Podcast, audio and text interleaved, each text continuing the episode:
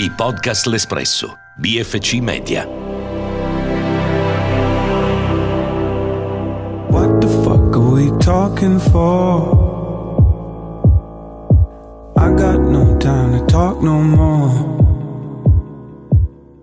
Sono Silvia Semenzin e questo è What the Fuck, un podcast prodotto in collaborazione con l'Espresso Voice. Ogni settimana una domanda e una risposta su sesso, relazioni, internet, lavoro e tutto quello che ci mette in crisi in questi amatissimi e temutissimi anni 20.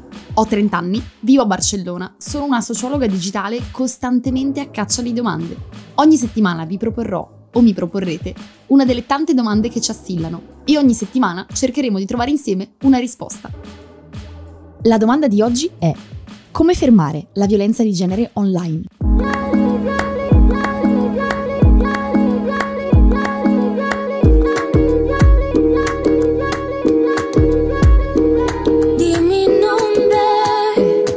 Dimmi nombre. Ovvero di il mio nome. Con questa richiesta, la protagonista del Malquerer, l'album di Rosalia che ha accompagnato i tre capitoli speciali di What the Fuck, comincia a mostrare un cambio di atteggiamento e di consapevolezza verso il suo aguzzino. Dal capitolo 8 in poi, l'attitudine della protagonista infatti comincia a mutare e da vittima remissiva la donna prende la sua vita per le mani, liberandosi dalle sue catene. Attraverso l'esplorazione del proprio desiderio, delle dinamiche di potere all'interno di una relazione romantica e soprattutto il bisogno di validazione e di ascolto della propria esperienza, la donna raggiungerà la catarsi finale nel capitolo 11, chiamato anche Potere. Jolly, jolly, jolly, Potere è anche il nome che abbiamo voluto dare all'ultimo episodio della nostra miniserie. Perché per poter concludere la storia di violenza di genere online cominciata nel capitolo 1, la cui protagonista è un'altra donna, dobbiamo necessariamente introdurre il concetto di resistenza, di validazione, di alleanze femministe e infine, ovviamente, di potere.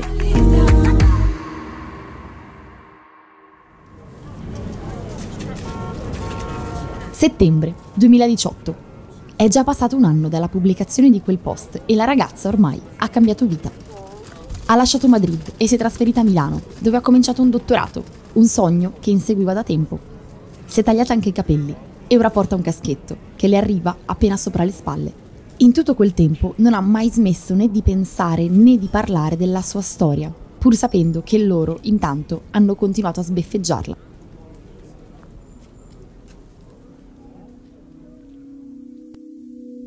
Milano ha cominciato a interessarsi della ricerca sulla violenza online contro le donne. Ha studiato i dati, ha studiato le definizioni e ha studiato le modalità con cui essa avviene, tracciando una linea rossa che collega tutti i vari tipi di violenza tra loro per cercare di disegnarne un quadro generale. Con l'aiuto di Amnesty International ha creato una campagna di sensibilizzazione sulla tematica in onore dell'8 marzo, che l'ha portata in più occasioni a testimoniare di fronte a centinaia di persone. L'ultima volta è stato qualche giorno addietro e quella è stata l'ultima volta in cui la ragazza ha raccontato la sua storia in pubblico, perché poi più di una persona le ha consigliato di mettere da parte la sua vicenda personale per tutelarsi. Continuare a parlare pubblicamente come vittima è troppo rischioso, le hanno detto. Metterebbe a rischio la tua figura professionale e ti marchierebbe a fuoco per sempre. Se vuoi fare l'accademica è meglio che certe cose non si sappiano. Piuttosto, usa la tua conoscenza per provare a cambiare le cose da dentro. È un un consiglio, pensa la ragazza, mentre le vibra il cellulare e sullo schermo le appare il nome di un contatto importante. È un uomo, lavora in politica e si è mostrato fin da subito interessato alla sua battaglia. Ora le scrive: Ehi, ti va ancora di provare a fare quella cosa? La presidente sarebbe felice di poterti aiutare.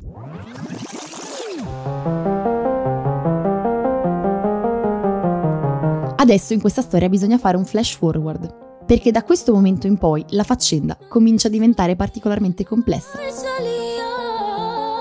Alcuni dettagli diventeranno pubblici, ma altri, riguardanti la storia personale di questa donna, andranno man mano scemando nel tentativo di evitare di accentrare eccessivamente l'attenzione su di sé.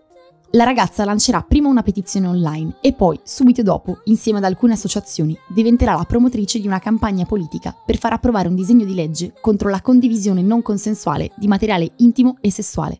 Presenterà il suo lavoro alla Camera, portando quei dati, quelle definizioni e quelle prove che dimostreranno che storie come la sua si consumano tutti i giorni, silenziosamente, attraverso decine di piattaforme digitali e attraverso canali e gruppi di chat privati che in alcuni casi superano addirittura i 100.000 utenti. Nonostante i tanti dubbi, la ragazza ci metterà la faccia, perché penserà che se nessun altro è disposto a farlo, è giusto che lo faccia lei, in nome della sua storia, ma anche di tutte le storie di migliaia di altre donne e ragazze che soffrono di violenza senza riuscire però ancora a dargli un nome o una matrice esatta. Questa storia diventerà prima un progetto di ricerca, poi un libro e poi prenderà la forma di una collaborazione a più livelli con istituzioni ed entità nazionali e internazionali anche molto diverse tra loro, che a volte saranno alleate e altre volte saranno nemiche. Ci saranno ancora altre persone che proveranno a zittirla nel percorso, dalla politica al giornalismo, passando per i social network. Ci saranno soprattutto altri uomini che la minacceranno e la derideranno, così come continueranno i dubbi, le frustrazioni e le paure da sempre presenti. Nel percorso ci saranno però anche tante persone e soprattutto tante donne che sceglieranno di affidarle la loro storia, la loro fiducia e il loro supporto. Si arriverà finalmente ad approvare nel marzo del 2019 una legge contro la condivisione non consensuale di materiale intimo, una legge che per quanto azzoppata ribadirà che la violenza di genere online è un crimine che attenta alla libertà e alla dignità femminile. Quella legge sarà il primo passo per offrire una tutela alle sopravvissute di violenza digitale, anche se con il tempo la ragazza inizierà a comprendere i limiti giuridici di un problema che prima di tutto è sociale e culturale, così come comprenderà la complessità e la difficoltà di riuscire ad arginare un fenomeno che avviene su scala globale attraverso gli strumenti locali. E da qui abbraccerà la necessità di tessere alleanze transnazionali tra movimenti femministi e digitali. Oggi voglio parlare di leggi e regolamenti sulla violenza digitale di genere insieme a Lilia Giugni, docente universitaria alla University College di Londra, ricercatrice associata all'Università di Cambridge e attivista femminista, che si occupa di studiare il ruolo che le piattaforme digitali hanno nella radicalizzazione della violenza contro le donne. Alla fine del 2022 Lilia ha pubblicato il libro La rete non ci salverà, perché la rivoluzione digitale è sessista, edito da Longanesi, in cui, attraverso il racconto di storie di donne che vengono da contesti sociali e geografici diametralmente diversi, analizza l'intreccio tra l'innovazione digitale e le giustizie economiche e di genere. Lilia, benvenuta, è un piacere averti qui a What the Fuck. Oggi vorrei parlare con te di possibili soluzioni alla violenza di genere online. Quindi, per cominciare, ci diresti quali carenze presentano gli attuali strumenti legislativi di cui disponiamo per difenderci dalla violenza di genere online e come andrebbero rivisti? Silvia, dal mio punto di vista, eh, la situazione è questa. Da un lato, eh, negli ultimi tempi abbiamo fatto sicuramente degli importanti passi avanti. Abbiamo iniziato a parlare di violenza di genere online come di un problema reale, di un problema grave quanto altre forme di abuso e abbiamo appunto anche iniziato a legiferare in materia. Però la questione è A, come ne parliamo e B, come legiferiamo. Nel senso che finora sia in Italia sia nella maggior parte dei, dei paesi del mondo, con rare eccezioni, si è adottato un approccio penalistico, quindi focalizzato sulle azioni, sulle motivazioni dei perpetrator, cioè di chi compie un atto violento. Un esempio chiarissimo di questo approccio è, secondo me, proprio la legislazione italiana sulla condivisione non autorizzata di immagini intime. È legislazione che invece di concentrarsi sulla mancanza di consenso della persona e spesso della donna ritratta in quelle immagini, invece si concentra sul perché quelle immagini sarebbero state distribuite. Per vendetta, per nuocere alla vittima, tutte cose che sono tra l'altro molto molto difficili da ricostruire e da dimostrare in sede processuale. E poi c'è, a mio avviso, anche un altro ordine di problemi ancora più fondamentale. Lo dico da femminista e da donna a cui è capitato di subire violenze in prima persona. Io sono profondamente contraria all'iperproliferazione del diritto penale in materia di abusi di genere, per il semplice fatto che è un approccio che non funziona, che è controproducente. Abbiamo eh, sicuramente bisogno di tanto in tanto e soprattutto di fronte a fenomeni digitali violenti di intervenire a livello normativo, per il semplice fatto che dobbiamo disciplinare delle fattispecie nuove, dei fenomeni nuovi che altrimenti rischieremo di non riuscire a inquadrare. Però in tanti, tantissimi altri casi, le leggi per intervenire sulla violenza di genere, online come offline, ce le abbiamo già, a partire dalla Convenzione di Istanbul. Il problema è che quelle leggi sono costantemente, sistematicamente disapplicate. E allora, ecco, io credo che noi abbiamo un disperato bisogno invece, quello sì, di interventi di formazione del personale giudiziario, delle forze dell'ordine, delle professioni legali, nonché del mondo dei media. Abbiamo bisogno di insegnar loro, di insegnare a tutte queste categorie, a riconoscere la violenza online come appunto una forma di abuso e di violenza, dalla chiara matrice di genere. E abbiamo bisogno di insegnar loro quindi come applicare le leggi già esistenti, come abbiamo bisogno di interventi educativi nelle scuole, nelle università, nei luoghi di lavoro. E in tutte queste operazioni dobbiamo coinvolgere, dobbiamo mettere al centro, in prima linea, esperte, survivor di violenza in tutte le sue forme. Infine, io credo che un'altra enorme criticità dell'approccio attuale sia che proprio in virtù di questo approccio penalista, la legislazione che abbiamo, quella di cui disponiamo, si focalizza oggi solo sugli individui che compiono azioni violente online. Ignora invece quasi completamente le piattaforme grandi piattaforme che non solo rendono possibile la violenza, ma che la mettono a profitto. Ed ecco, questa invece è un'area in cui a mio parere dobbiamo regolamentare, dobbiamo legiferare e dobbiamo farlo con urgenza.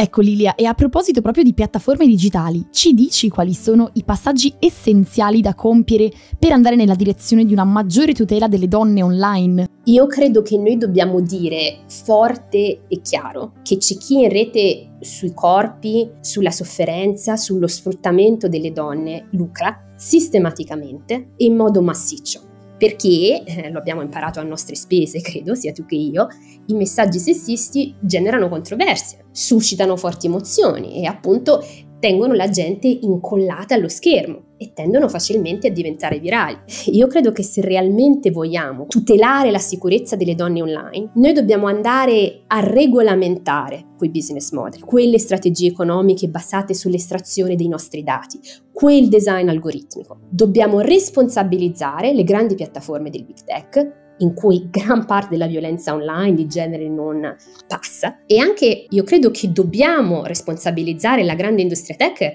rispetto alla sua forza lavoro. Una delle operazioni che faccio nel, nel mio libro che tu hai nominato è connettere le donne che si trovano da una parte e dall'altra dello schermo. Per esempio, una delle cose che faccio è raccontare le storie di varie donne che in Europa, ma come anche in Asia, in America Latina, lavorano come moderatrici di contenuti social. Donne che cioè hanno il compito, letteralmente, di ripulire le piattaforme proprio dalla violenza online. E donne che questo compito lo svolgono in condizioni disumane, costrette a visualizzare per ore e ore ogni genere di errore, con target giornalieri, con pause al bagno contingentate, e donne che molto spesso, paradossalmente, crudelmente, si ammalano di quelle stesse patologie sviluppate dalle donne che subiscono violenza online depressione, ansia, sindrome da stress post-traumatico, nella totale indifferenza dei loro datori di lavoro. Ci tenevo a nominare queste donne, queste lavoratrici, in questa chiacchierata con te, perché penso sia importante lanciare un messaggio, cioè dire che noi donne, come utenti della rete, vogliamo, pretendiamo sicurezza, la pretendiamo dalla società, da policy maker, organi regolatori, dalla grande industria tech, ma non dovremmo, non dobbiamo mai ritenere accettabile che, con la scusa di proteggere noi, siano buttate a mare altre donne, le lavoratrici della rete, e anche nel loro nome, tutte insieme, che vogliamo che dobbiamo inchiodare chi lucra sulla violenza di genere online alle proprie responsabilità. A ningún hombre consiento que dicta mi sentencia. Come ci dice Lilia, le soluzioni alla violenza di genere online sono prima di tutto politiche e vanno dalla comprensione delle responsabilità delle piattaforme digitali nell'aumentare questa violenza, fino ad arrivare ad un'opera di rieducazione totale della cittadinanza che sensibilizzi alla parità di genere, al consenso e al rispetto della libertà femminile. E affinché le nostre storie possano avere un lieto fine, serve riprenderci il potere di decidere sui nostri corpi e sulle nostre voci, proprio quel potere che ha potuto liberare la protagonista del Malcherer e anche la protagonista della storia che vi ho raccontato nel corso di questa miniserie.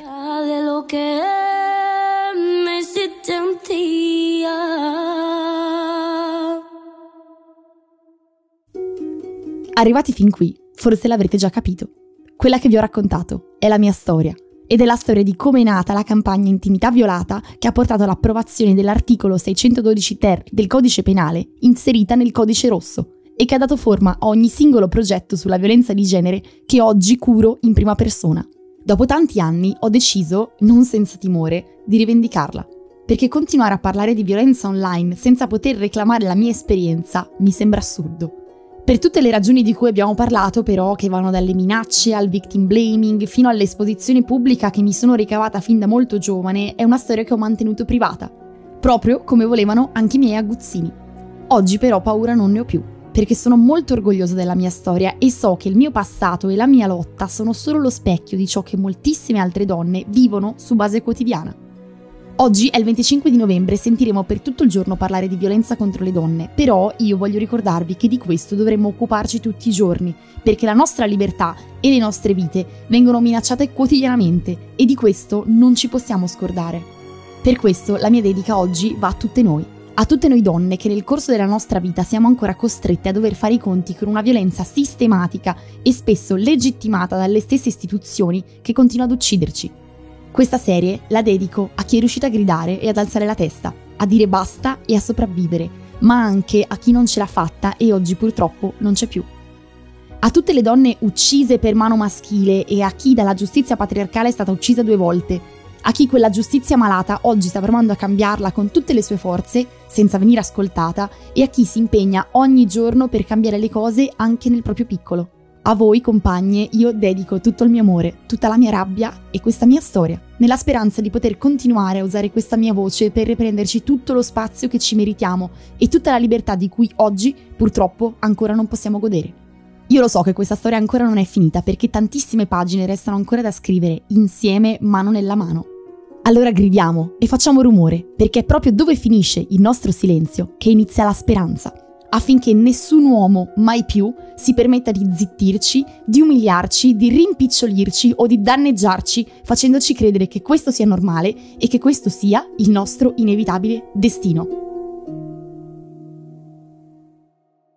Grazie se siete arrivati fin qui e alla prossima settimana con una nuova puntata di What the Fuck.